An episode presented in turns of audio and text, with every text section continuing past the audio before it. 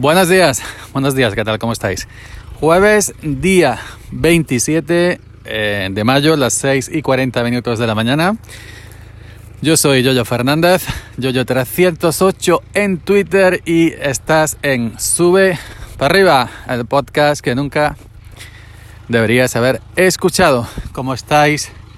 Seguramente escuchando de fondo eh, un tractor. Estoy nuevamente aquí en el campo grabando por la mañana. Y bueno, de camino a la finca, de camino a la finca me he encontrado em, que han cortado un par de caminos, un par de entradas para em, eh, donde nosotros llenamos eh, agua para el, sulfato, para el, tratamiento del olivar con, sulfato, con, con plaguicidas pues nos han cortado varios caminos y entonces ya no podemos eh, eh, no podemos eh, siquiera mm, arrimarnos con el tractor, con, la, el atomizador, con las cubas de agua de manera más o menos normal a, a, llenar agua y tenemos que hacer auténticas piruetas. Y esto me ha hecho recordar el tema de la cooperativa agrícola olivarera de mi pueblo, que hace muchísimos años, esto se fundó cuando Frasquito hizo la primera comunión, pues em, eh, estaba fuera del pueblo, pero evidentemente el pueblo ha ido creciendo, el pueblo ha ido creciendo, el pueblo ha ido creciendo y actualmente la cooperativa agrícola se ha quedado dentro del pueblo. Una, una cooperativa agrícola que además es molino de aceite, pues eh, ocupa mucho espacio, tiene mucha maquinaria y eh, congrega muchísimos vehículos agrarios, tractores, eh, Land Rover, eh, todoterreno, en fin, con remolques, llevar aceituna, abono, las bañeras de aceite cuando vienen a por aceite y todo este tema, ¿no? Que es el tema de, de, de una cooperativa agrícola. Este pueblo, mi pueblo, mayormente es un pueblo agrícola que vive del ámbito rural. Aquí industria contada con los dedos de la mano, con los dedos de una mano. Y yo me acuerdo hace muchísimos años que teníamos que hacer la cola, pero claro, porque claro, cuando tú vas a entregar la aceituna, no vas allí, oh, buenos días, toma, buenas tardes, toma. No, no. Normalmente la gente en el campo, más o menos, soltamos, se dice damos de mano, soltamos, paramos a la misma hora, arriba abajo. Y, y cuando llegamos allí, pues evidentemente hay uno, hay otro, hay otro, hay otro, una cola de mucha gente y recuerdo que la cola se formaba por la travesía que hay en paralelo a la cooperativa y cola de cientos de metros de tractores, de coches, cola de cientos de metros. Antiguamente había menos tolvas de admisión para eh, vaciar y pesar la aceituna. Ahora hay más, pero ¿qué pasa? Que teníamos que hacer la cola en paralelo en todo lo que era la travesía la travesía que cruza el pueblo donde está la cooperativa, ¿no? la parte de abajo.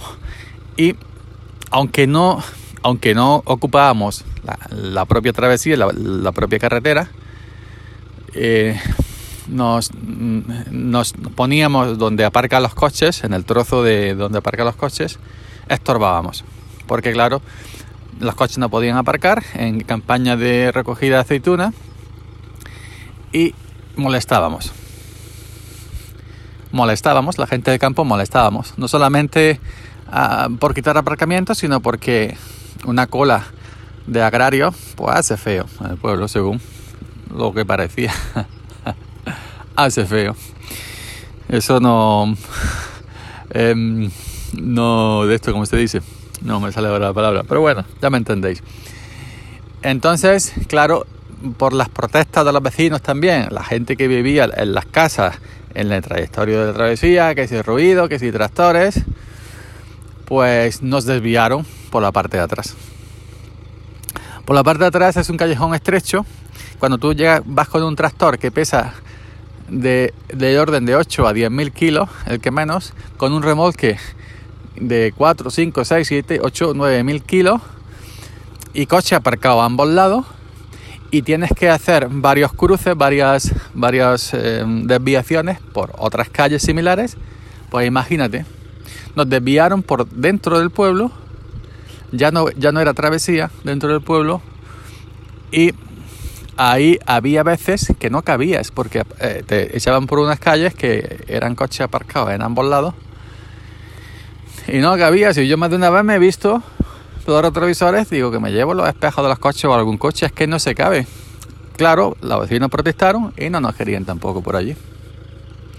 Luego nos volvieron a desviar por otro sitio, que hay un colegio de niños de primaria. El colegio está alambrado, es decir, tiene su delimitación, una randa, una alambrada, que, es, que, lo, que lo rodea. Dentro pues está el patio donde juegan los niños, la, cancha de fútbol, de baloncesto, el patio para el recreo, pom, pom, pom. Pero tampoco nos querían por ahí porque hay un colegio. Aunque está alambrado, están dentro como si fueran gallinas. Pobrecillo. Están dentro como si fueran gallineros, pues está alambrado. Pues no nos querían. Al final hemos, hemos, nos hemos mantenido por ahí porque es que no hay otro sitio. Pero entonces, un pueblo que es meramente agrícola, que la economía del pueblo es el 96% agrícola, que vive del campo, concretamente de olivar, ya no, de, del campo en general, sino del campo exclusivamente de olivar. Mm, mm, ¿Por dónde queréis que llevemos la aceituna a la cooperativa agrícola? ¿En helicóptero? ¿En globo? ¿Por dónde queréis, alma de cántaros? Eh, es que nos, tratan como apestados. Cuando vamos a, llevar el producto de, la recolección del día, la aceituna, el oro líquido, aceituna que luego es aceite de oliva y, que los muchísimos trabajos que da el olivar, que es el que mantiene de alguna manera el pueblo, la economía de este pueblo, como tantísimos pueblos de, de Andalucía, que son netamente agrícolas. Pues al final estamos ahí. Quieren ahora hacer otra entrada por otro lado, pero tienen que comprar unos terrenos y ahí están porque la gente ahora hay que convencer a los terrenos para que vendan y ya no solamente para los tractores, para nosotros, para echarnos por detrás todavía donde nadie nos vea. Hay otra posibilidad de echarnos por detrás unos terrenos que hay allí, unos, unos lindazos, unos balatones, por donde nadie nos vea, que no salgamos siquiera en las ventanas de los vecinos, ya no solo para nosotros, sino para las bañeras de aceite cuando vienen a recoger aceite, que también tienen que sufrir lo mismo que nosotros. Las bañeras tienen que entrar por el frontal, pero tienen que cortar la calle cada vez que quieren entrar a, cargar aceite e irse con, con, la, con, la, con las bañeras, con, los depósitos llenos de, de aceite. Y así estamos. Y entonces, al pasar esta mañana, al ver donde, donde llenamos agua para el sulfato, que el agua sí es municipal, el camino es municipal, pero nos han puesto allí un par de tomas, que hace ya años que están un par de tomas ahí, donde nosotros mm, con unos enganches de esto para grifo, enganche rápido, y llegamos nosotros allí de muy mala manera porque nos han puesto muy juntos y no cabemos. Entonces tenemos que poner uno mirando para abajo y otro mirando para arriba y pegar los culos de, la, de las cubas, de los atomizadores, uno contra otro para que nos lleguen las mangueras. Y no podemos, porque el camino es estrecho y no podemos, o podemos pasar para arriba o podemos pasar para abajo. Ni en ningún caso nos podemos poner en paralelo.